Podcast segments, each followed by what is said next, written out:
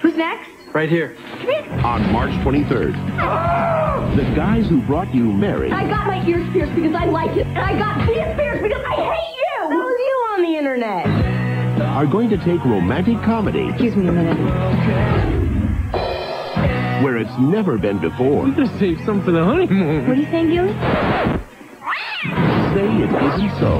How was just born to yank? Rated R. March twenty-third. Only in theaters. You like it, the juice? Like the juice. Oh. Uh, okay. Am I? Are you where I am as far as this being the new worst? I don't know if it's worse. Bucky Larson caused like that made me angry. This one. I don't know how this one made me feel. Um, it just made me feel good. Well, okay. I don't feel good. Here's the thing. We watched Say It Isn't So, notorious bad early two thousands comedy. Is it not notorious? Directed by I... the Farrelly Brothers. I feel it's notorious. I always remembered it as a bad movie. I never... Uh, I remember when it came out, but I don't remember any kind of like... Um, uh, uh, critical scorn for it at the time. But there must have been, because I remember Chris Klein and Heather Graham having huge careers, don't you? Oh, are you saying that you think this is the movie that killed both of their careers? This is the last movie they're in. Like, they're in other movies after this, but it's just like... Shit you've never heard of, know, like straight-to-video bit parts shit. And straight-to-video shit. Yeah, this was the last movie that they did. Like, they did not have a career after this, and so I think this was a career killer for them. And I will say, I don't hate either of them as actors. I think Heather Graham and Chris Klein can both do good things. I mean, I think Chris Klein has gone on to be like like a, like a so bad it's good kind of actor. But I, he was a villain on a season of The Flash. I liked him on that. I've liked Heather Graham in things. I guess nothing since, but I've liked her in... I guess she was good on Scrubs. So I, I don't want to I don't want to lay this on them. But yeah, the, no, the way that you say that, I, I, mean, I did not... I didn't think about it that way, but yeah. Yeah, because I was wondering. I was like, well, what... Where was this in like the uh, the pantheon of both of their careers? And yeah, when I was look, scrolling through their filmography... For Chris Klein, it was like American Pie, Election. Um, he had like a, a romantic teen drama, and then this, and then that's it. Like he never had well, a movie except for outside of the American Pie universe. I was, was going to say, I think he came back for all this because I know the director of this also directed American Pie two, and then nothing else of note. Yeah, this was oh, this was terrible. Say It Isn't So.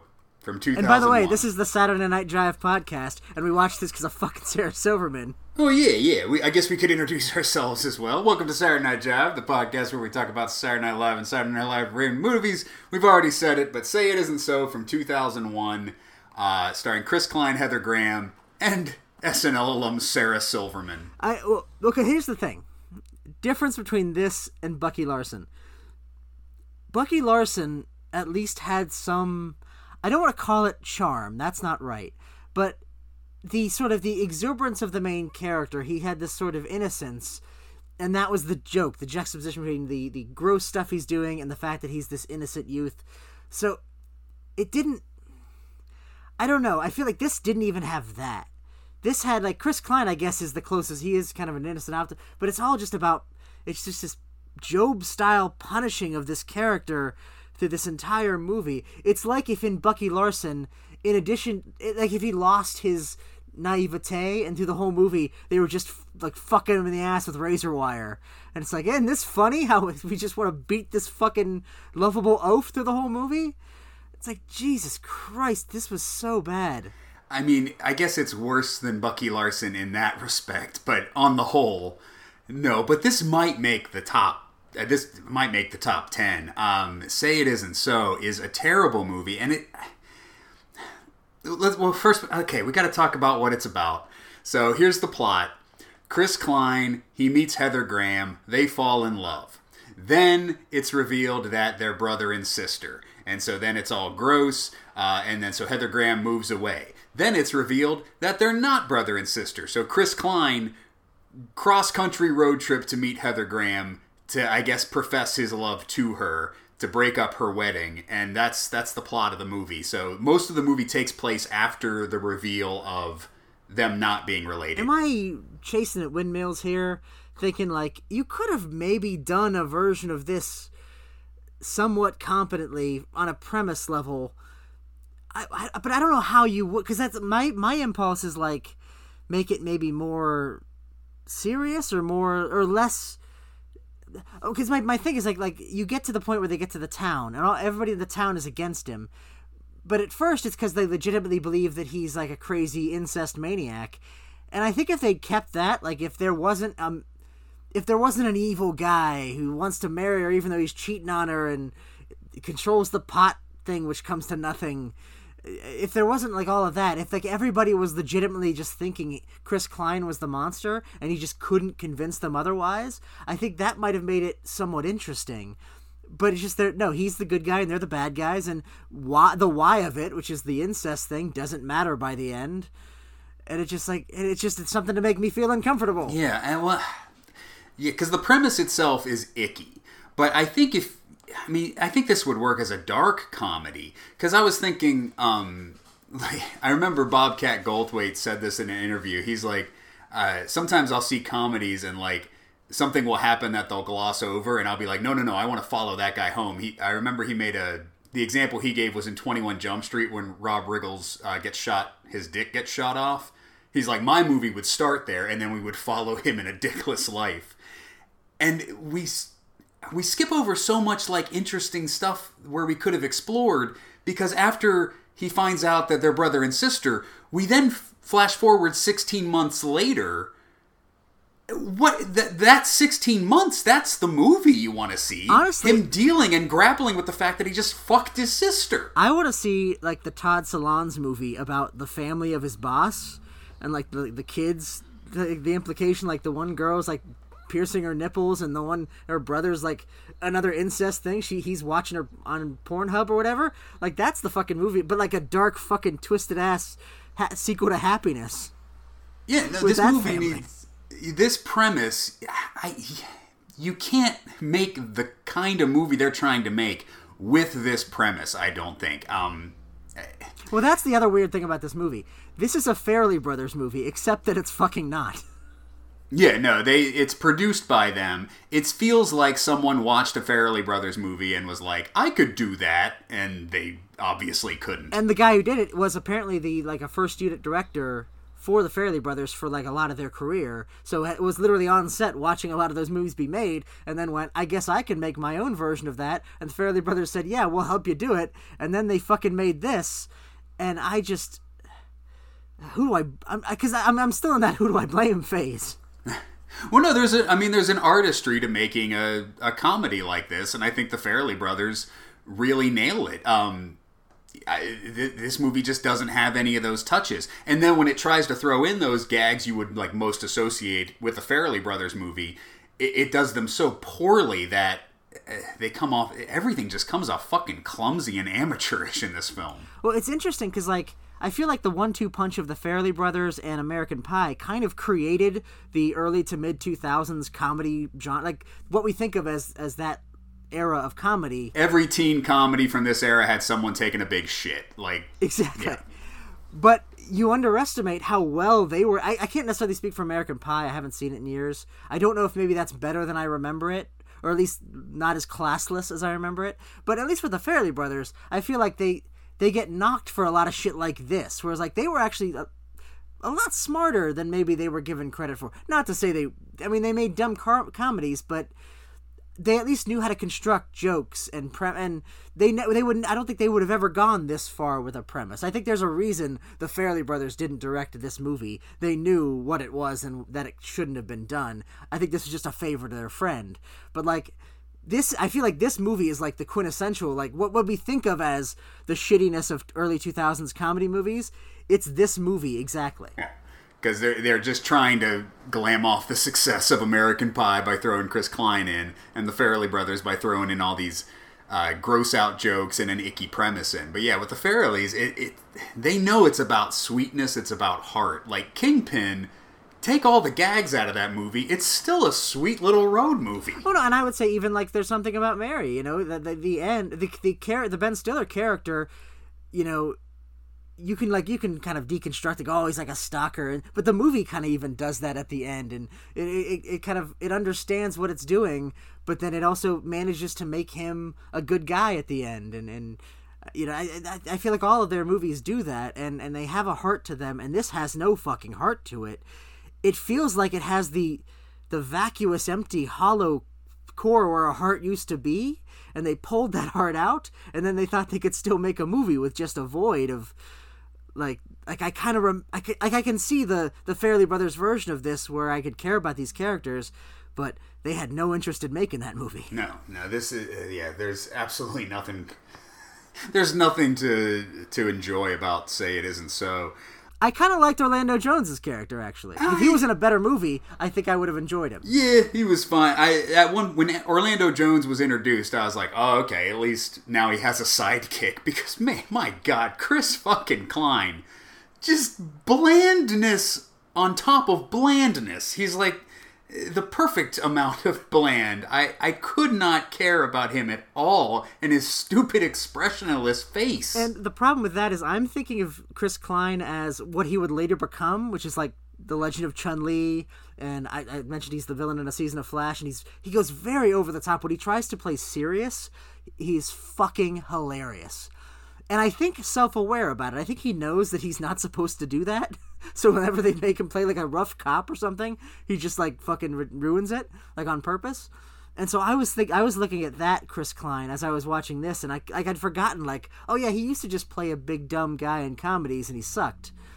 Like he, this is before he realized, oh, I suck. I should lean into that. Yeah, and he's just walking through this role with like nothing. And Heather Graham was terrible too. Every time Heather Graham had to cry in the film. I, was she trying to go for like a comic over-the-top cry, or was she just bad crying? Well, I know I started this by saying I, I don't blame Chris Klein or Heather Graham, but I also don't think they're necessarily great. I, I, I don't mind them in movies, but like I don't think she's ever been like amazing. I think people think of Boogie Nights, and they go, oh yeah, she's great, right? What else? Give me another one. Oh, um, I liked her in Bowfinger, but no, I don't think Heather I don't Graham fucking is... fucking remember her in Bowfinger. Yeah, she was the um, uh, the, the the girl who was trying to fuck him for fame.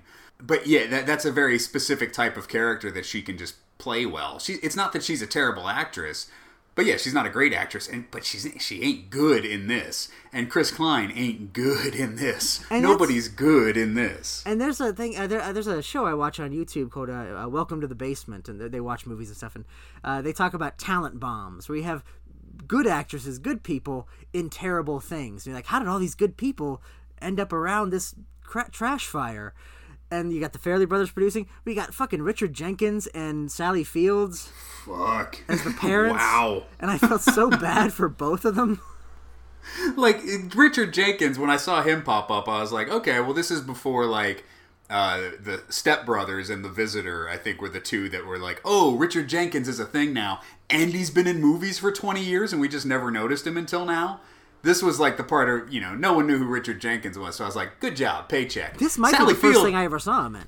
Sally Field has two fucking Oscars, and she's doing this shit. You mentioned an interview you read. I read an interview with Sally Fields where she was talking about uh, the Amazing Spider-Man movies, because remember, she played Aunt May in them. Mm-hmm. And uh, she was talking about how, like, I think she was, she was on Howard Stern or something, but I was reading a quote from it. And they asked, she asked her, like, did you, did you even like those movies? And she's like, no, it was really a favor for my, my her friend was a producer, and it was like her last, she was going into retirement, so it was her last movie. And I was like, yeah, I just did it as a favor, but, you know, I just, I don't, I don't know, Spider-Man, superhero movies, who cares? And it's like, I, those movies aren't remembered as that great, but I kind of liked them. But, like, that, she's, like, holding her, so, those in contempt. And now I'm thinking, you fucking did it. Say It Isn't So. You fucking and it, bitch. It, and uh, and I've read an interview where Sally Field was like, uh, the the best movie I've ever been in was Say It Isn't So. Fuck Spider-Man. Say It Isn't So. Fuck Norma Ray, Forrest Gump, uh, all my Oscars. And Say she, It Isn't So. And I feel like she's with. actually trying in this. Not that she's not that she's accomplishing anything good, but I feel like she has an idea, like, I think I can make this funny, and she's not. Oh, yeah, no, she's trying to be funny in this in this movie. It's one of those movies where everybody's on a different level, uh, performance-wise and tone-wise, but her and a couple of the other people are, like, almost are acting like they're in a Three Stooges short. Well, Orlando Jones is that way as well, but it worked, I think, for him, because he's such a, an alien, weird cartoon character, whereas with the Sally Fields character, she's like the worst person in the world. She's ruining her daughter's life and another man's life for her own personal enrichment. And I mean, she gets punished at the end. Okay, she has a stroke and now she's condemned to a wheelchair. Good for the world of the movie, I guess.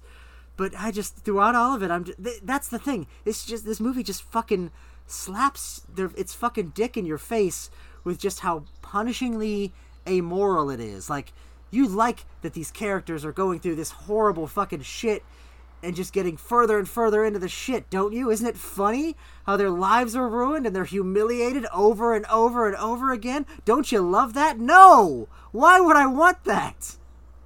Well, it's not like, um...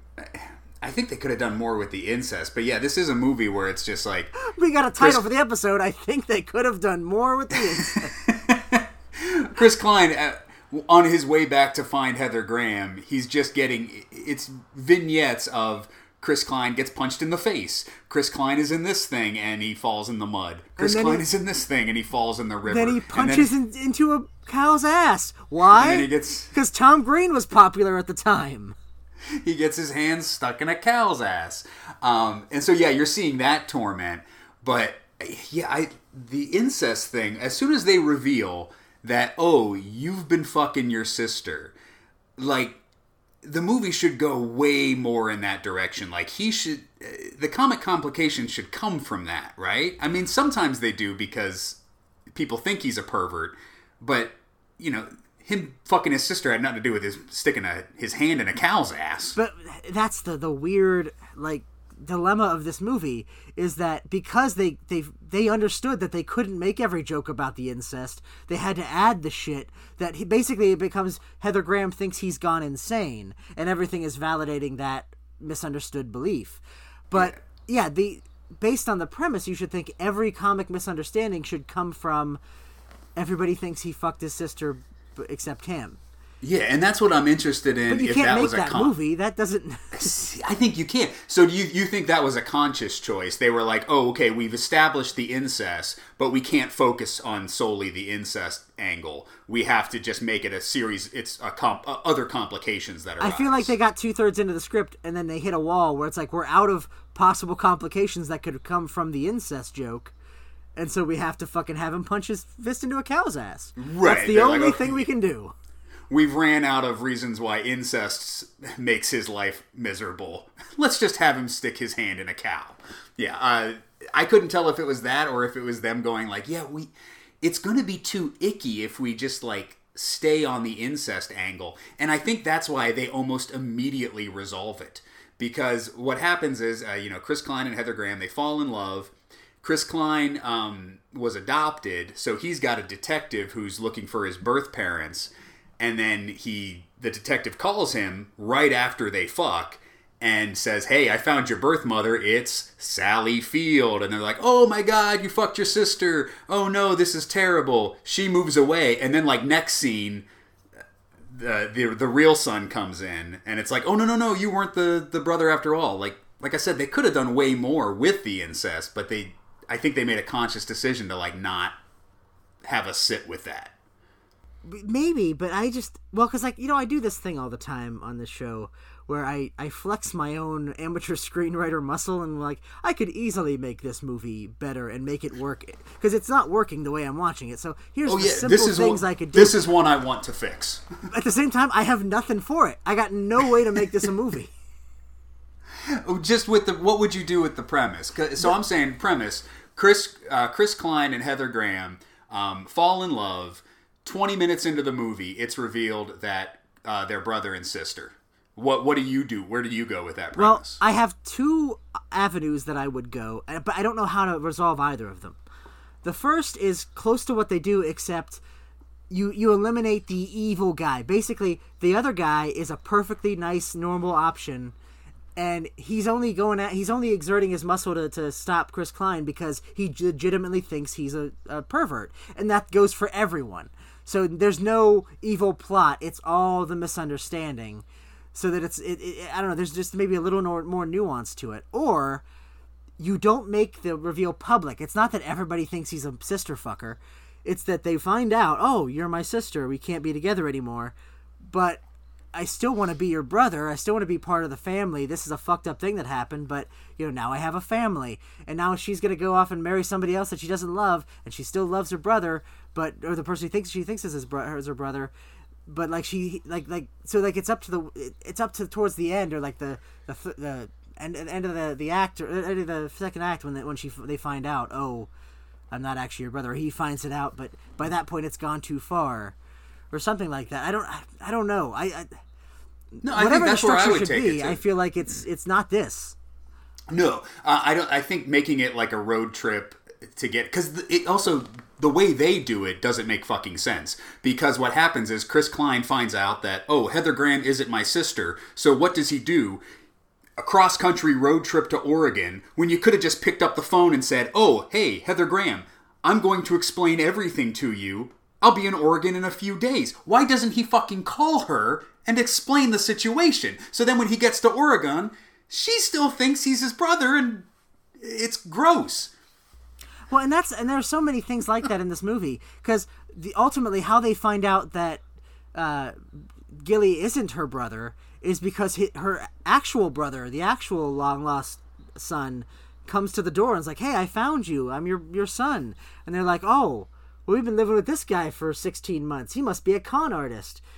And then the mo- it turns out the mom wants to ensure that Heather Graham still marries the guy, the other guy, because he's rich.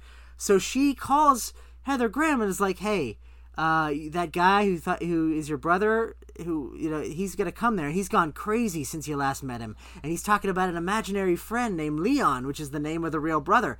It's like, what is her long-term plan? Is she never going to introduce her actual brother to her, even after she's married the guy under false pretenses? Yeah, so Heather Graham is going to marry a guy, and then somewhere down the line, Sally Field will introduce Heather Graham to her actual brother. Um, but by that point, I guess they'll have the money. And, and, you know, sometimes you're just not thinking, you know? You're in the middle of a scheme.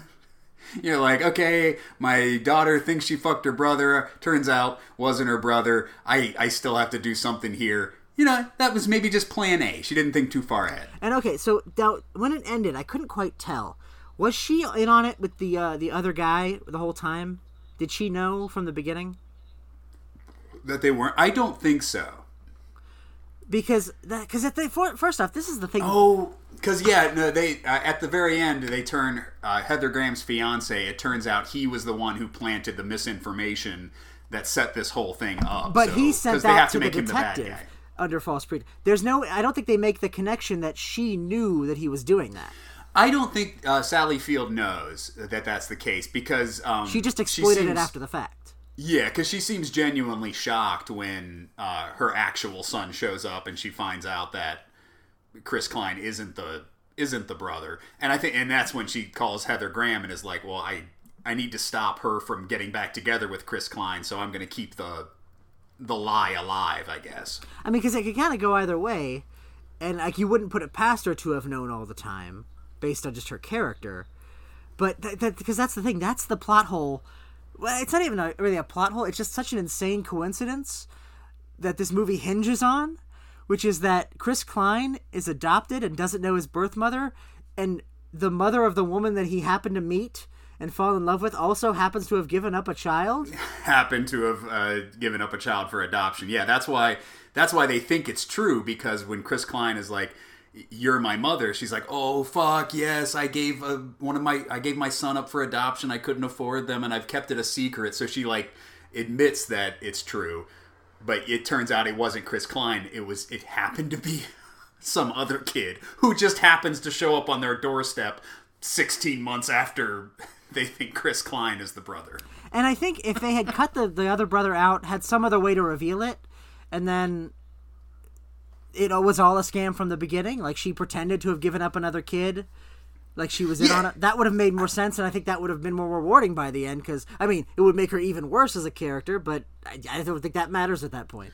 No, that's where they should have gone. Sally Field should have been the ultimate villain. She should have set this whole up. Like, she made up the lie that they were brother and sister, specifically because she didn't want them getting together, because Sally Field wanted Heather Graham to marry this rich millionaire, and then you can keep the millionaire super nice, because what I thought they were setting up was something that I was really interested in, when Chris Klein gets to Oregon, we um we are introduced to the guy Heather Graham is marrying. And he's introduced by saving this uh, hobo. He, like, picks this hobo up, and he's like, hey, go to the hotel, go get yourself a shower. Tomorrow you'll meet me back here, and I'll get you a job. And I was like, oh, that's interesting. He's, like, the world's nicest millionaire. So now she has to choose between world's nicest millionaire and guy she's in love with that she thought was her brother a couple months ago. That's an interesting concept. But then they abandon that, and he becomes evil because he's cheating on her with Sarah Silverman.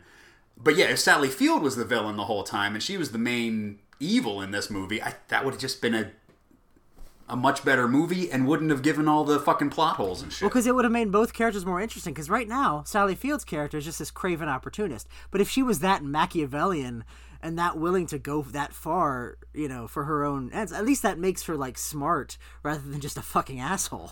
Yeah, and it would justify giving her a stroke at the end, because she gets her comeuppance by having a stroke at, like, the the final five minutes of the movie, and then one of the last scenes is her, like, in a wheelchair, like, eh, like, yeah, she deserves this. She was the, but she wasn't the main bad guy. Well, she was a bad guy, but if she was the ultimate bad guy, then you'd go like, ah, fuck you, Sally Field, you deserved that.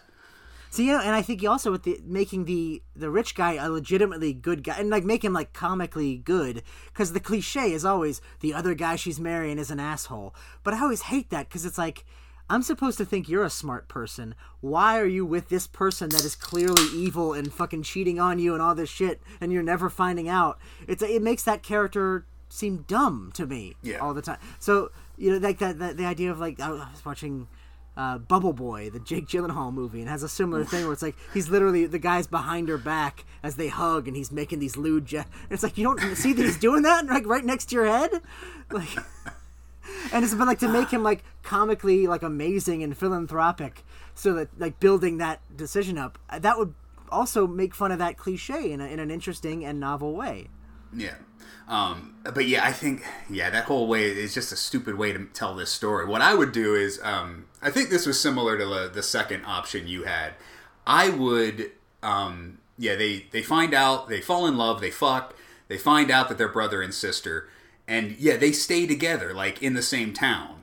It's weird, but, you know, we spend a little time seeing how they adjust and how they adjust to this lifestyle. Like, you were my lover, but you are... St- my family, like, I'm not just going to cut you out because you're family, so we'll have to make this work. They stay together as a family, and then a couple, maybe a year down the line, she meets the man of her dreams, another guy, and then when they're getting together, you re- they find out that they're not brother and sister. So, and I, yeah, I don't know where we go with that um, once we're there, but I think that's a dynamic I've at least never seen in a movie before, where she's like, oh, my brother or this millionaire, I'm torn, and I love I can love both of them equally, so it's kind of a difficult decision I have to grasp. You know, this is a fucked up solution to all of this, but I, I'm almost...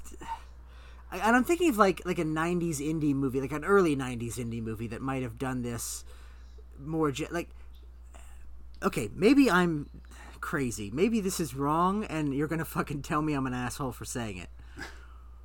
Cut the jokes. Make it, I mean, you can have some jokes, but make it like more of like a, a drama. Yeah. And he actually is her brother. But he's but she didn't know that before she fell in love with him.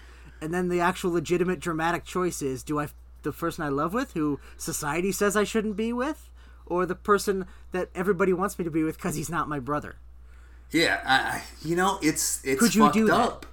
I think you could. I mean, um remember, have you ever heard of that movie Spanking the Monkey? Yeah, I've never seen it, but uh, with um guy from Lost. Uh, Jeremy Davies, yeah. uh, d- directed by David O. Russell, is his first movie. And yeah, it's basically about a guy fucking his mom. Like, that's like, that's the plot of the movie. I can't remember the details of how it happens, but he fucks his mom in that movie. Well, yeah, but I think, I can't imagine the end of that movie is... And that's the good thing to do. Yeah, I don't I don't think they get married at the end of the movie. But that's what I'm saying is, like, actually, there's like, okay, we're gonna get we're gonna get it, we're gonna go here, but it's like incest. We say it's wrong for various genetic reasons and cultural reasons, but I think there's enough room to ask the question, like, if two people love each other and they happen to be brother and sister, you know, is it that wrong? You know, it, if they grew up together, yeah. But in a situation that, that, like this, in a situation like this specifically, because like like because normally when we think of incest as like the horrible thing, usually because it's in the context of like sister wives and like cults that practice it and shit. But like if it's two consenting adults that just happen to be related to each other, I don't know that I necessarily have that much of a moral issue with it, honestly. You know, because like, what if it was a situation where, um, you know, maybe this would be more interesting. They do fall in love. They do get married. They don't find out they're brother and sister until they have kids. They, or may, I was going to say until they they're planning on children. Like maybe that's how they figure it out. Like they they finally go to the hospital and see some records and they're like, yes, we're going to have a baby. Oh fuck, we can't have a baby. And then that's that's the quandary you're wrestling with. I, I'm already at this decision where I want to have a child with this person. Can I have a child with my brother or sister? See, I think that... Can I do that? I think that story works even better if she's pregnant and they're having the child. And then it's like, do we have an abor- Do we are we obligated to have an abortion because that's a fucking incest baby? Or yeah. do we just fucking lean into it and say that's our incest baby and we love him? Yeah, I, I you know, I've been with uh, my fiance for eight years. I don't know what the fuck I would do if I found out tomorrow. And that's the I, thing, because you're you're, so, you're already so used to that relationship. It's like, is this weird fact that everybody else would be would throw up at? Is that going to stop it? I don't know. I, I don't know. I think know. there's there is a story there, but that's at that point that's so far away from the movie we got. Oh yeah, no, I I'm just talking on a premise level. Guy and girl fuck, and then they find out they're brother and sister. There's. You can make that movie, but I don't think you can make it in this tone, and I don't think you can make it with the the script that they wrote. And I think there have been movies somewhat like that, because I know there's a movie that they reference well, in um, Arrested Development when uh, George Michael wants to fuck his cousin. There's a movie that he watches, which I believe is either the real a reference to an actual movie or a parody of an actual movie from like the seventies. It's a parody, yeah. But I but that I think that movie still exists. Where it was like cousins fucking and like, but it's like a romance. Like you're not, I, either you're not supposed to think that it's gross, or by the end you're supposed to think that their love conquers all or whatever. But so I think they have done something sort of like that. Yeah, well, and I mean it used to happen all the fucking time in the old days. I mean, still probably does, but like you know, well, fucking Rudy Giuliani's married to his cousin. Yeah, you know, kings would, you know, uh, like royalty, royal families, they'd be fucking their cousins all the time. Well, that was the joke of Blue Bloods. Their blue blood was so blue because they were so riddled with incest deformities that yeah. that was the idea. So I think basically what we're saying is, hey, you fucking woke kids, you got it all wrong. We need to legalize sister fucking. See, I feel like the woke new generation would be on board with sister fucking. Oh, okay. I feel like it's oh, the it's the boomers good, that, good, are, that good. are anti. I, I thought we were... Uh, You know, we were standing up for traditional values, but no, yeah, we're ultra woke now. we we're so woke, we're fuck. Oh wait, we're our only siblings, so we're not so woke that we're fucking our own siblings, but we're so woke that we think you can fuck your sibling. Potential hypothetical listener. I'm so woke, I'm fucking my sister. I think you got something wrong here. I think I want that on a t-shirt. I think we need to start selling what? T-shirts now, as of episode whatever. Sister fuckers ain't people. We're all people deep down inside. I think I'm so woke I'm fucking my sister. Saturday Night Drive podcast right under it. Uh, okay. And just our our faces with thumbs up. Um, all right, what else about this movie? Um, because yeah, I want to go through this movie and like point out the things it does wrong that it could have done right. This was a movie I really wanted to fit. Like, I, I think I kind of want to make remake this movie. I mean, not remake this movie. Just take the fucking... I guess I'm just saying I want to take the premise of sister fucking and make a movie about it.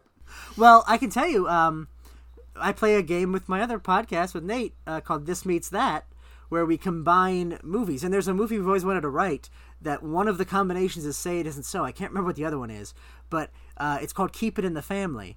And the idea is it's from the parents' perspective. So the idea is you have these two parents who they gave a son or they gave a daughter away when they weren't ready to have kids. And then like a couple years later, they had a son. And then the son brings home a girl. And throughout the course of the conversation and various things adding up, they come to believe that the girl is the daughter they gave away. And then it becomes the dilemma on their part. Do we tell them? Do we ruin them? we have to say something though, right? Or do we? And it becomes all about that that side of it, uh, where they where they know they know, but the kids don't know, and it's like a, over the course of a dinner party, like like meeting the family, yeah. And that's what we've always wanted to write that movie, but we have never been able to crack it. For the same reason they were never able to crack this movie, and ultimately they made it about punching cows in the in the asshole. I know. You know, but I don't know. Maybe you want if you want to take a crack at that story. Okay, well, because I think all right. So all right. So here's here's the the movie, the the plot of the movie that I think could work. And you can't. I don't think you can make it a comedy. Making an incest comedy. I don't know. Okay, but the rule is it has to have Orlando Jones' character in it, and he has to be a cartoon. Yeah, well, no, we'll definitely throw Orlando Jones in the film. You need to pepper it with something. By the way, is he supposed to be a Vietnam vet? Because I don't think he's older. Um, no, he he said he lost his legs in a plane crash. Oh, that's yeah, right. I think he's just a crazy guy with no legs. Um, that just happens to wear like a because he's dressed jacket. Like you would dress a crazy Vietnam vet right. in a movie from the eighties. Well, he's like a pilot and like a pot smoking pilot. So no, yeah, no, I, def- I don't think he's a, an army vet. Um, all right, so the plot of the incest movie. Guy meets girl, they fall in love, find out that they're brother and sister, decide to stay as a family. After that, woman meets other guy. When they're getting, um, they're about to get married, they're engaged, and then he finds out they're not the sister. But the brother and sister have built up this relationship. They they haven't been sexual towards each other since they found out they were brother and sister, but they have already formed this bond. So it's like... now instead of falling in love romantically, they're they're falling in love platonically. Now they have not only a lover bond, but a brother-sister bond too. So it's like two bonds together. Uh, and and then yeah, I think and then I think um, hmm, where do you go from there? I guess she still likes the millionaire, but she still likes her. Uh, she's now rekindling romantic relationships with the guy she thought was her brother. And then I don't even think it's icky at all at that point. Yeah, and I think it, then it just becomes about what is she, what choice does she make, because at that, from from the audience perspective, the audience is always is geared based on years of movies to think the the plucky underdog is your one true love, and the other guy, he's probably probably an asshole, but even if he's not, he's not the one the person that she loves because we already met that person, we know what their love is, and in this you just add that extra wrench of a complication of. Oh yeah, but they're fucking brother and sister. And in this case, and I'm assuming in your pitch, there is no. Re- oh no, you said that they find out. Well, because th- the thing is, if they find out that they're not brother and sister, there's no dilemma. She just goes back to him. Yeah, that's why. I, as soon as I said that, I was like, oh wait, I guess the movie's over because she'll just go with Chris Klein. Uh, so I think it makes more makes it more interesting if they if they never have that reveal. They are brother and sister, and they just have to deal with that and the fact that they love each other. Mm-hmm. Okay, yeah. And she has to get over because, like, the trauma of finding out that the person, the man he, she loved was her brother and the, that she still wanted to keep him in her life, but she's developed this, like, this pathological fear of ever crossing that line again and, like, letting herself feel what she felt. So that's the barrier that he has to, to make, like, he has to, like, get her to, like, let go of that and go, like, I know we both think this is gross, but I can't stop thinking about you. You can't stop thinking about me. You're about to marry somebody you don't love just to get away from me, the person you do love. You could do that, and you'll be unhappy for the rest of your life. We could deny this, and we'll be unhappy for the rest of our lives. Or we could just say, fuck all the dumb shit and just fucking get together. That, or what if it's like, okay, so they've, uh, you know, they've kind of, they dropped to the romance right away. So they've just been brother and sister. Um, and then um, something happens where she has to reveal to her fiance that she fucked this guy at one point. Um, either it comes up accidentally or something, but it's revealed to him and he is just like upset, grossed out about it. So they have a big fight. She comes to back to the brother and that's where they rekindle their love. It's been dormant for years, but you know, the, as they're, you know, she's trying to be comforted and as he's comforting her, you know, they just kind of they start fucking again. And then the other guy comes back and says, "I'm sorry, I freaked out. I still want to be with you. I, you know, I, it's, I understand it's a horrible fucking thing." Oh wait, you're fucking him again. Yeah, I don't know, but I think you could make it. I mean, I, I don't think, I don't think I can write this movie in five seconds. Well, totally. I'm thinking more of like a like a Chasing Amy kind of thing, where the romance and stuff isn't necessarily funny, but you can have like a side character like, say, an Orlando Jones type. You know, you could have characters that are funny in their reaction to what's happening. Yeah, it but, could still be light, you know. you know, because, yeah, you could play their their romance together sweet, and then, I don't know. But, yeah, incest, it's a, it's a fucking tricky subject. I don't know how you... As, I keep thinking, like, but then they're brother and sister fucking... There's no way to get around that and not go, ooh. So maybe you just shouldn't touch it. Maybe they should have come up with the premise to this movie and went, let's workshop something else. Yeah, let's make any of the other possible movies we could make that don't have incest in them. Right. We started with incest, but let's walk it back a little bit. Yeah, here's how you end the movie we were just talking about. The mother, who's been disgusted this whole time, reveals, I was just projecting. Your your father and I, we were brother and sister too. I thought that was going to be, like, I thought that was going to be the main reveal, is that it turns out Sally Field and Richard Jenkins were brother and sister. I thought something was going to happen there. But instead what they do, spoiler alert for the very end, during their courtship, Chris Klein and Heather Graham, uh, she looks up at a poster of Suzanne Somers, and he's like, yeah, I used to whack it to that like five times a day in high school. Uh, yeah, I used to just whack off all the time to Suzanne Somers. And so at the very end, the last shot of the movie is the private detective comes back. I said, I found your real mother. And it's Suzanne Somers.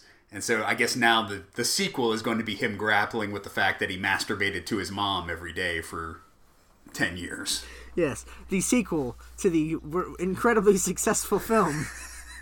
You know, they're doing those movies now like Blade Runner and shit where it's like it's a sequel, but it's twenty years later. I feel like what we've all been waiting for is the sequel to fucking... Say It Isn't So. Where, Say It Isn't So twenty twenty-one. Where Chris Klein is just like despondent over having jerked off to his mother, who happens to be one of the ladies from Three's Company. It's just a big, long, awkward dinner conversation where no one's talking.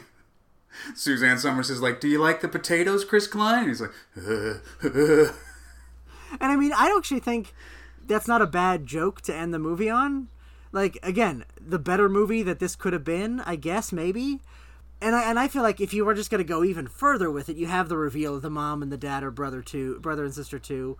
You know, there, you could go darker with it even. But I don't know. I, I just, I don't know if this movie knew what it wanted to be. I don't know what it should have been. I don't know if any of the possible alternatives would work. I feel like none of them would.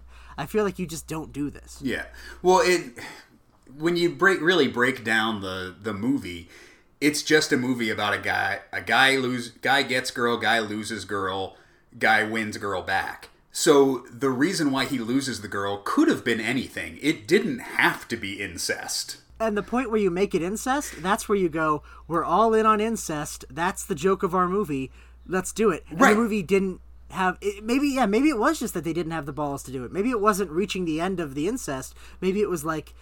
okay, we, we, we had this really crass, gross idea for a Farrelly Brothers type comedy about incest, and then when the, maybe the studio was like, you can't make an incest movie? Well, you already greenlit it. Okay, well, just don't make it about too much incest.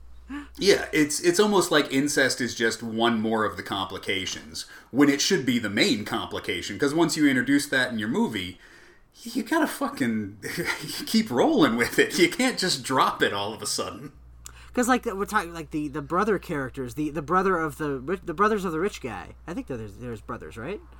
Yeah, one of them is, yeah. Yeah, and they're like these gross ass rednecks, and like at one point one of them's like, "Yeah, we're gonna capture you, we're gonna fuck you in the ass and jerk you off," and it's like it goes to dark places independent of the incest, and the other guy is just this fucking reprobate who's like they're taking naked pictures of her while she sleeps and shit, like and stealing her panties and like. I feel like they went dark enough where I'm surprised there weren't more darker incest jokes given all the other kind of jokes they do.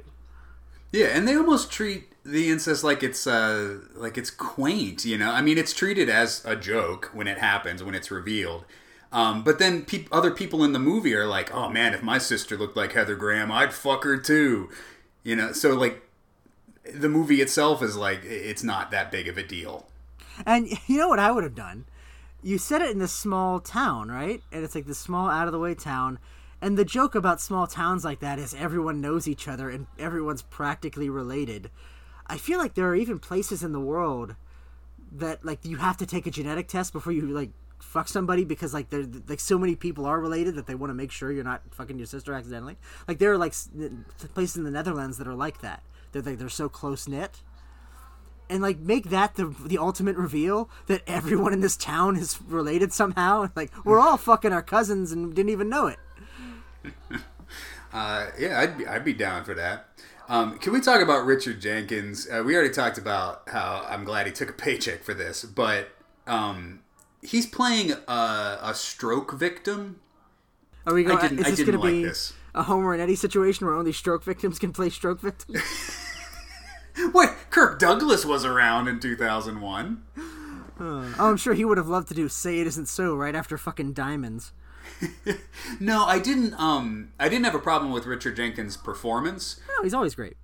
Yeah, and um I didn't I didn't think he was ever playing a stroke victim for like laughs. They they have fun at his expense. Um, but I don't I didn't see anything from Richard Jenkins' performance that I was like, "Oh, come on, man. You you can't you don't do that. That's offensive." But like it's the movie I blame for, because like there's a point where, you know, he can't move because he's had a stroke, so he can't talk. He speaks through a voice box, and then like at one point they're dragging him out of the car, and his head is between a guy's legs, like right in his nutsack. And I'm like, I, I just didn't like that. It just felt like, I don't know, this guy was helpless. Like he wasn't a bad guy. Well, that's that was the thing the movie, I think, tried to do, but, like, went halfway with it. Where, like, because he says, like, I went along with it because, you know, I wanted the money, too, at the end. But he also tries to stop it. That was, by the end, he's, he's you know, realized that his ha- daughter's happiness is more important than money, so he keeps trying to stop the wedding. But, of course, he's a stroke victim, so they can subdue him easily. You know, so that, I think, kind of redeems it a little bit. Yeah, I thought they were going to make have a twist where he was faking it the whole time. Like, he was like, oh, yeah, no, I, I just pretended to, to have a stroke just so I wouldn't have to do shit for my wife, Sally Field, I, just so I could sit in the chair and watch T V all day. That's the thing, because she's such a bitch. He could be like, I just fucking hate her so much. Yeah. And, like, you would be like, yeah, that's justified. Yeah. I'd have done the same thing, man. Yeah, no, I thought that would have been fun, yeah, if he ended up... He was faking it for the reason that Sally Field is such a horrible person. Or he could have been faking it because he's just, you know, a villain. And then it would be fun to see him get knocked around. But yeah, that's the problem with movies like this. When gross stuff happens to people, it's like, it needs to happen to him for the right reason. Like, when the, when Richard Jen- when stroked out Richard Jenkins had his head in some guy's nutsack, I was like, that's not funny. That That's just like that poor guy. That's like that doesn't make me want to laugh when it when they're playing stuff like that for laughs. Well, that's the thing, because I think the movie up to that point wanted you to see him as a villain, much like Sally Field, like he was in on it. But I don't know that the movie quite established that well enough, because like maybe he was in on it, maybe he wasn't, or maybe he just didn't care. You know, up to that point, like it, you could have gone either way with it, and then by the end you realize he was in on it but reluctant. So like it's still not enough. Well, it's like he was in on it but didn't do anything to stop it, and honestly. In his defense, there's not much he can do. His stroke is legitimate. He, like, can't really move or talk that well. So it's not like he could really stop things. I mean, I guess he could have told Heather Graham, but I guess probably Sally Field was like, no, we keep this quiet, we get the money.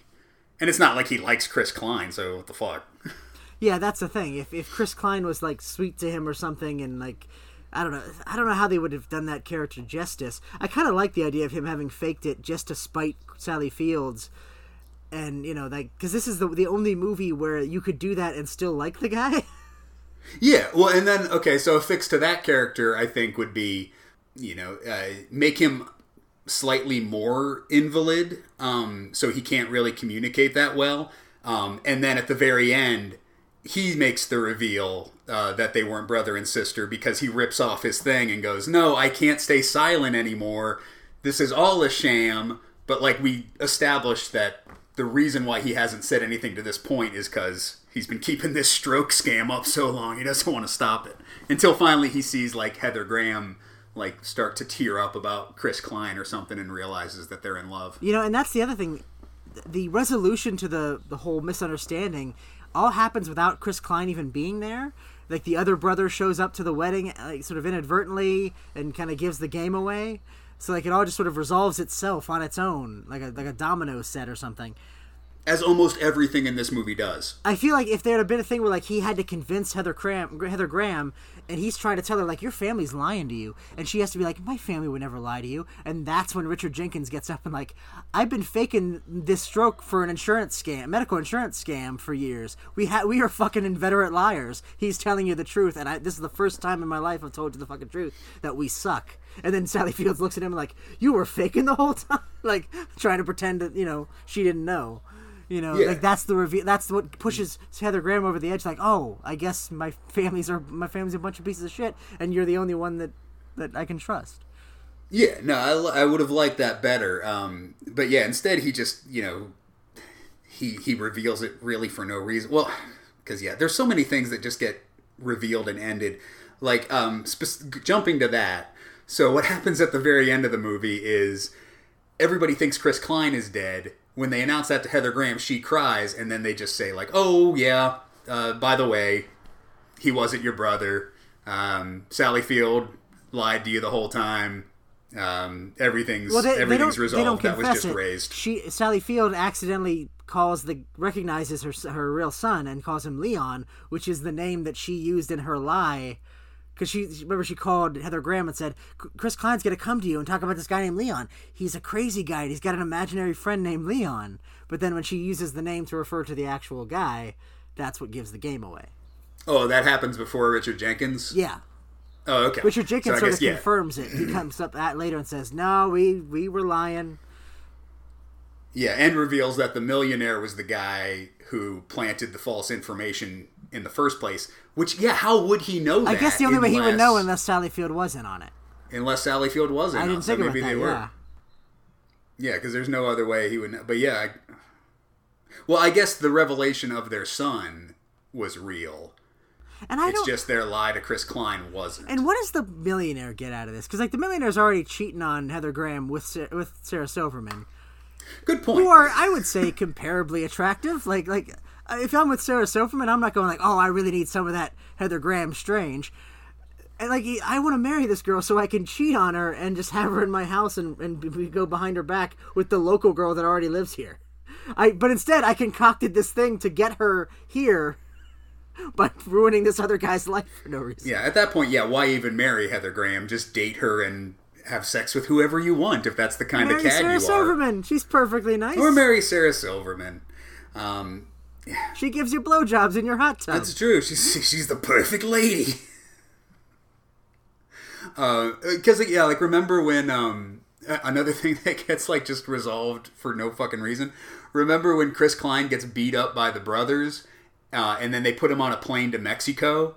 And then the next scene, he's just back from Mexico, like he just drove back in a car. And all I could think of is, how do you get somebody on a plane if they're unconscious? Don't they need a passport and a ticket and like to confirm consciously that, yes, I'm getting on this plane? No, you just drag a lifeless body on there and strap him in. I think that's how it works. Did the did, did the people, the, like the stewardesses and everything, did they not question that? I guess not. Um, oh, and then also... Okay, I, I have some notes from just shit that pissed me off. Remember, um, so Kevin Klein, or Kevin Klein, this would have been a much better movie with Kevin Klein in the lead. I think so. Have him play Heather Graham's character.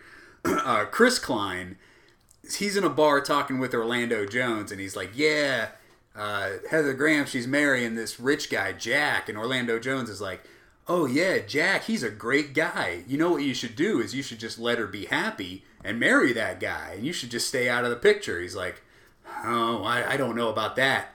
But then he randomly meets Heather Graham, and he does that. He's He has a flashback to that moment, and he's like, you know, the best thing in this situation, because she still thinks I'm her brother, I'm going to let you marry the millionaire.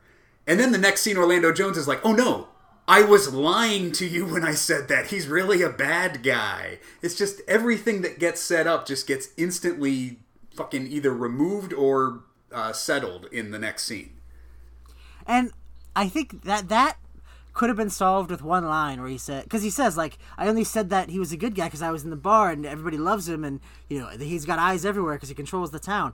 He could, and he could have went like, I was doing it for your own good. You get out of here so he you're not in his in this guy's sights. But then I had a change of heart. Love wins all. Like he like he could have justified that as been like, you know, oh, I, I, I changed my mind. You really should fight for her. And this is an opportunity to get this guy back that that you know I hate. That could have been the solution to that, but the movie didn't care enough to even provide that. Yeah, no, it's just like, and he didn't even have to talk to Heather Graham in that scene.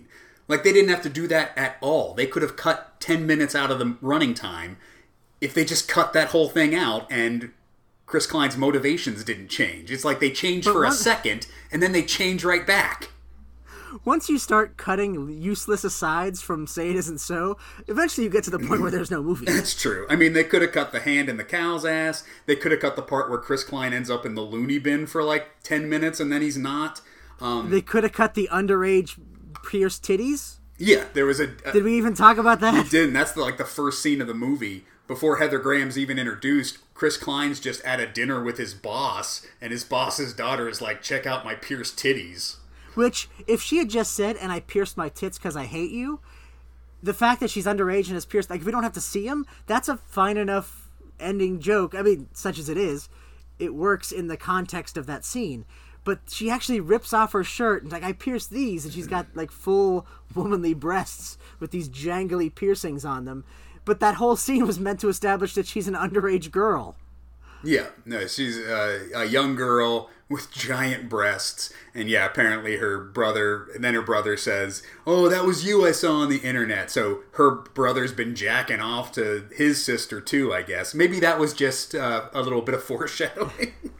We was... have to start here with like where it's kind of silly, and then, because our main characters are going to think they're brother and sister later. Well, it's also bookending the movie with a I jerked off to a relative joke, because you have that and then you have Suzanne Somers at the end. Right. So yeah. It's like that was the ultimate theme of the movie. You know, like that's, you know, you have to have, like, that's the save the cat formula. The beginning and the end have to sort of match and match up with your theme. I could say this movie uh, doesn't hold up, but uh, I don't think it held up uh, for for very long. Because remember when the guy was like, I'm going to call nine eleven? Which, for the record, this came out before nine eleven. By like four months? Yeah. Unless this the, the makers of this movie also planned nine eleven. Uh, no, I was just, I was, when I heard that, I was like, man, that's so wild. I wonder if they cut that out of, like, uh, the video. Cause I wonder. Because after that happened, they were, like, you know, it, people, yeah, you know, they were editing movies, you know, uh, movies that haven't been filmed, like, changed their plots, and then they were taking stuff out of movies, um, like, they were digitally. I remember the, uh, the trailer to Spider-Man had him webbing the two towers. And yeah, had, and, yeah. Uh, like, Zoolander, they were, like, digitally editing out the shots of the Twin Tower and the... the New York City skyline, because they didn't want people to remember. At this one, a, a foreign guy... Even though guy, we were supposed to never forget? Wipe that thing from my memory real quick. Um, in this movie, a foreign guy sees Chris Klein, thinks he's a, a pervert, and goes, I'm going to call nine eleven, and slams the door, and I was like, oh, Jesus Christ, yeah, this movie came out in fucking two thousand one. You know what I think happened? I think Al-Qaeda saw this movie... and said, and this is why the terrorists hate us, and they went, we have to attack them. They, That's the date, my friends. Did you hear that? That's the date. Write it down. nine eleven. As the prophet said in Say It Isn't So. We have to attack the country that made that incest movie, that decadent incest film. Man. Um, remember the pubic hair beard that doesn't have anything to do with anything? That doesn't even get... Like, you don't get the moment where he is like, hey, your beard smells like an old lady's pubic, pubic hair. Yeah. I bet it is. Like, we know that it is, but Chris Klein never finds out and has, no. like, a moment where he has to, like, oh, whoa, I was wearing pubic hair. Like, not that that would have made it that much funnier, but at least that's how you construct that joke. Right. Chris Klein, for about fifteen minutes of this movie, is wearing a beard made out of pubic hair, and he never finds out. He never realizes it. No one ever smells his beard and goes, your your face smells no, like pussy. No, you missed that. Orlando Jones smells his beard and makes a face like he recognizes what it smells like, but never says anything. But never says it. It's almost like, he, yeah, I didn't even sense that he was smelling the beard. I thought he was just smelling something in the air. And I was commending Orlando Jones for, like, being the only person who, like, realized that there was a hint of a joke that you could make out of that scene. Oh, no, see, I was waiting for that to be the setup to the punchline where he's the one that reveals what it was, and then it never happens. Yeah, no, it, it's just they, they were like, wouldn't it be fun if he had a pubic hair beard? But let's... You know the craziest fucking thing about this joke is it's also a setup to a completely different joke, because I don't know if you noticed, she's putting the hairs in a bucket of K F C that they use as a makeshift trash can. Oh yeah, no, I thought someone was going to eat the pubic hair, or the pubic exactly. hair was going to get on the chicken. Exactly, weren't you waiting on somebody to go, mm-mm, K F C fried chicken, yeah, and then eat pubic hair. So it's the setup to two jokes that never fucking happened. You know, and I, I hate to be the guy who's like saying, you know what would have made this movie better is if someone ate a bucket full of pubic hair thinking it was delicious chicken. But at least that would have paid off the joke you set up. Especially if you make it, you make the lady a gross old fat lady, and she brought the K F C, and Heather Graham, who has already been established as kind of bumbling around in the work, workplace, she used the, what she thought was a trash can, and then she's like, oh, I got my fried chicken, mm, nom, nom, nom. Mm, tastes a little hairier than normal, but that's okay. And this chicken tastes a little hairier. And then she just walks away eating her fucking own pew, eating her own ass pews. Yeah, um...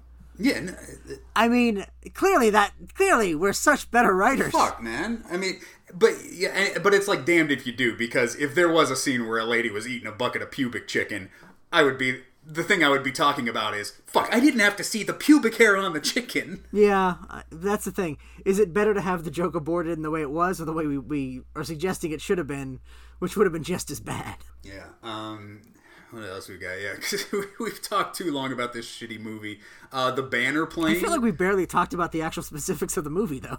Yeah, no, we've just been pitching incest rom-coms. And that's the Banner Plane, because that's another thing about this movie. As much as like there are jokes that seem like they were set up and that never happened, every joke that does pay off is so laboriously fucking telegraphed.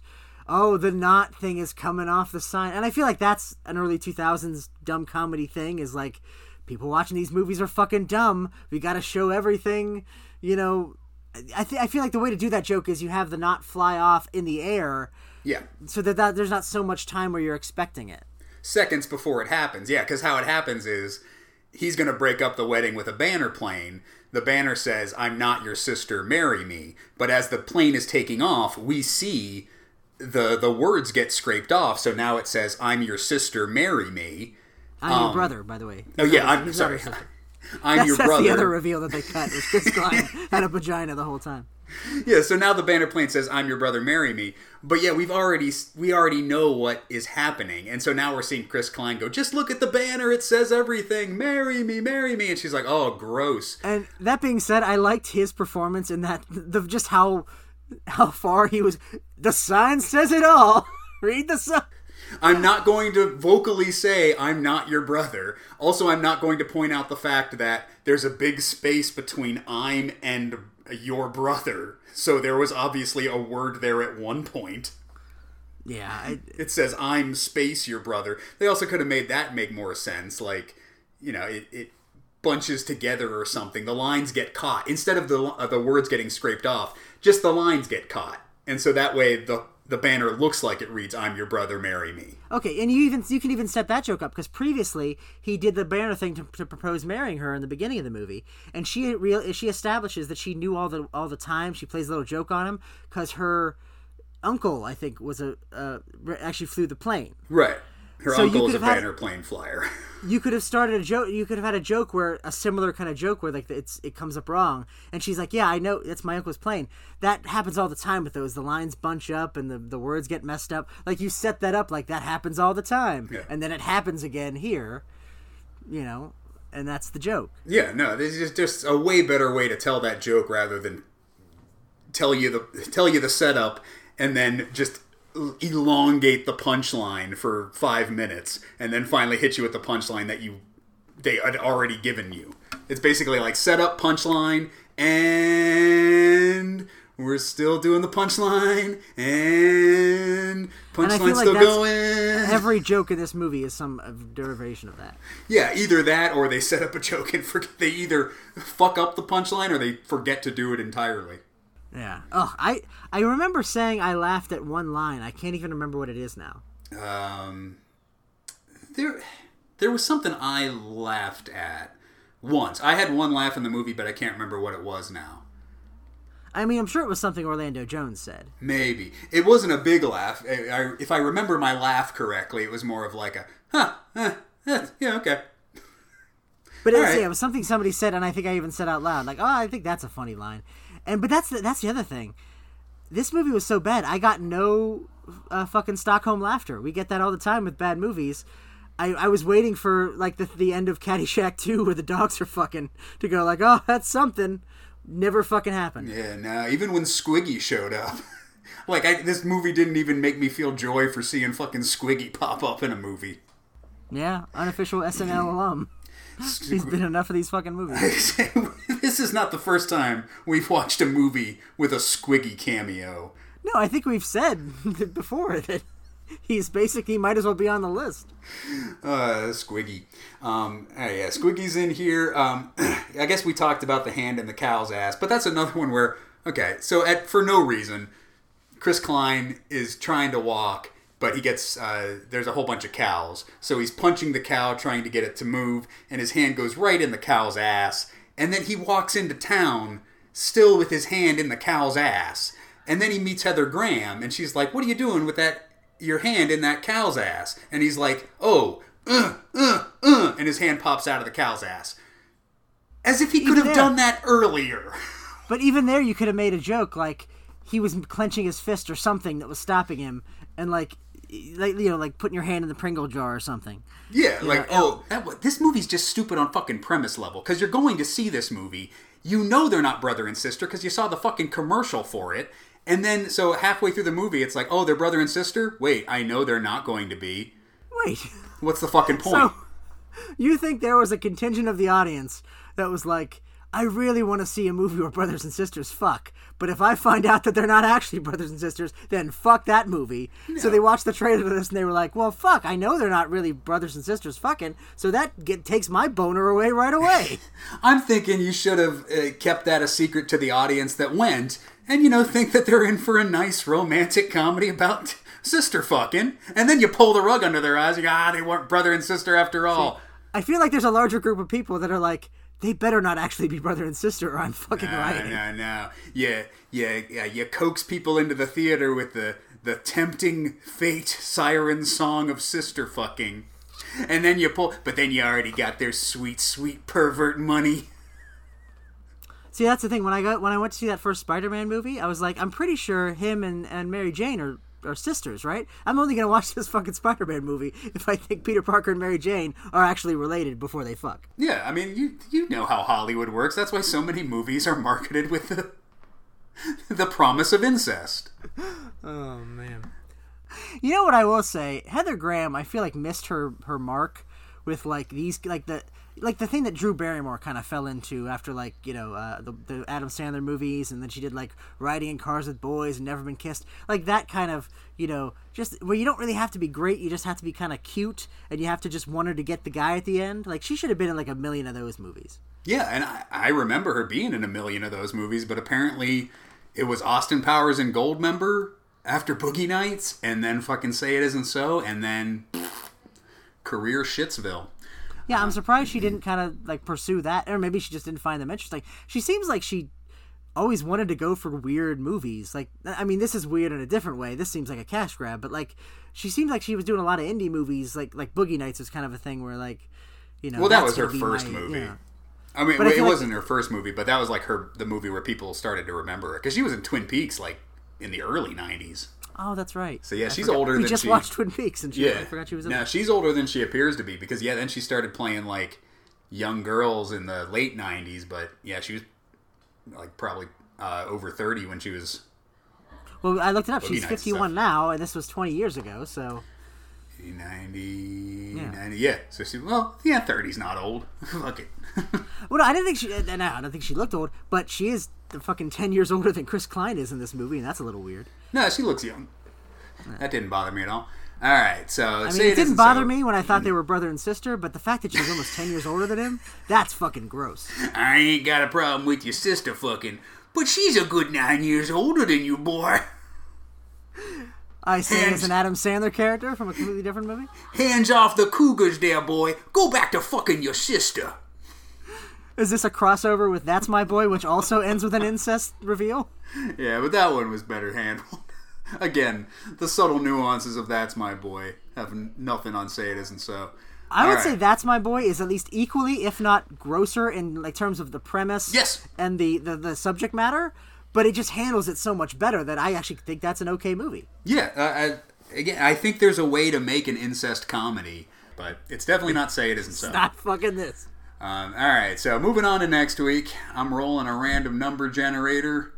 Uh, so let's move over to one forty-eight, which is Kenan Thompson. Fuck. Is it Wiener, whatever the fucking movie is? Fuck, we might have to watch Wieners. We just might I mean, have to do that. I would be kind that. of interested in watching Wieners. You know what? Uh, I said a little bit ago that um, I'm tired of watching these shitty movies, but the promise of Wieners... Oh, man.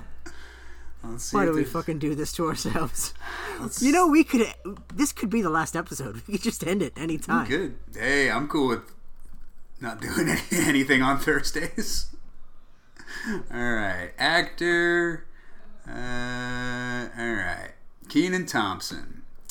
D two, The Mighty Ducks. Heavyweights. D three, The Mighty Ducks. You know, I'd watch Heavyweights. That's a fun movie. Uh, I could watch Heavyweights. Um, I mean, I don't know if we'll have much to talk about, but it's a. I think it's an okay movie. Like, we could watch something that isn't shit. Snakes on a Plane. Because if it's, I think if it's anything else, it's probably Snakes on a Plane or Wieners. Wieners, Stan Helsing, The Smurfs, The Smurfs two. Okay, so what is what is it gonna be? I I. I'm saying either Heavyweights, Wieners, or Snakes on a Plane. Um, I could do any three of those movies. Um, Heavyweights, if we just want to say fuck it, it's like an Airhead situation. We just want to watch a movie we'll like. Between the two, between Wieners and, and Snakes on a Plane, Wieners would probably be the more interesting just because it's such a weird, obscure fucking movie. Look it up, see if we can even find it. Snakes on a Plane, I feel like I've never seen it, but I've heard it's it's disappointing to the so bad it's good philosophy. Yeah, I when it came out, I was disappointed because I really wanted something like campy, you know, like. Um, but the problem with the Snakes on a Plane is it's too campy. It knows it's campy. It's a it's a Sharknado situation. Okay, so yeah, I don't know how much that would work for the podcast. But it's not even campy enough on a so bad it's good level. Wieners has the potential to be like, what the fuck is this? Because it's you know, what the fuck is it? All right. We're gonna or watch Heavyweights, them. or Heavyweights. If we just want to say fuck it, it's up to you. Um, I am happy to say fuck it. Nah. Okay. I'm going Wieners. All right. I just want I just want us both to understand what we're going into here. We had the option. We had an out. We could have watched Heavyweights, but we're watching Wieners. I mean, I can't not watch it. Look at the poster for Wieners. It's I Kenan know. Thompson. His fucking fat ass face right in front there. And, and a fucking wiener truck. And he's he's on a package of hot dogs. Okay. Okay, that's it. That's what we're doing. That's this is our life now. So so it shall be said, so it shall be. Next week I will be watching Wieners. And apparently I will, or maybe I won't watch it. Maybe I'll watch Heavyweights and just pretend and see if you can guess if I watch the movie. Oh, man. All right. I don't know what Wieners is about. It's a road trip comedy about a guy... I believe it's about a road trip in the Wienermobile, isn't it? Who travels cross-country in a Wiener wagon to beat up a popular daytime talk show therapist. All right. eighty-nine minutes of Kenan Thompson in a Wienermobile no, next that's, week. That's something. eighty-nine minutes isn't too bad. I can do that. All right. Next week, it's Wieners. Fuck our lives. Um, Until we see you again. Get off the shed.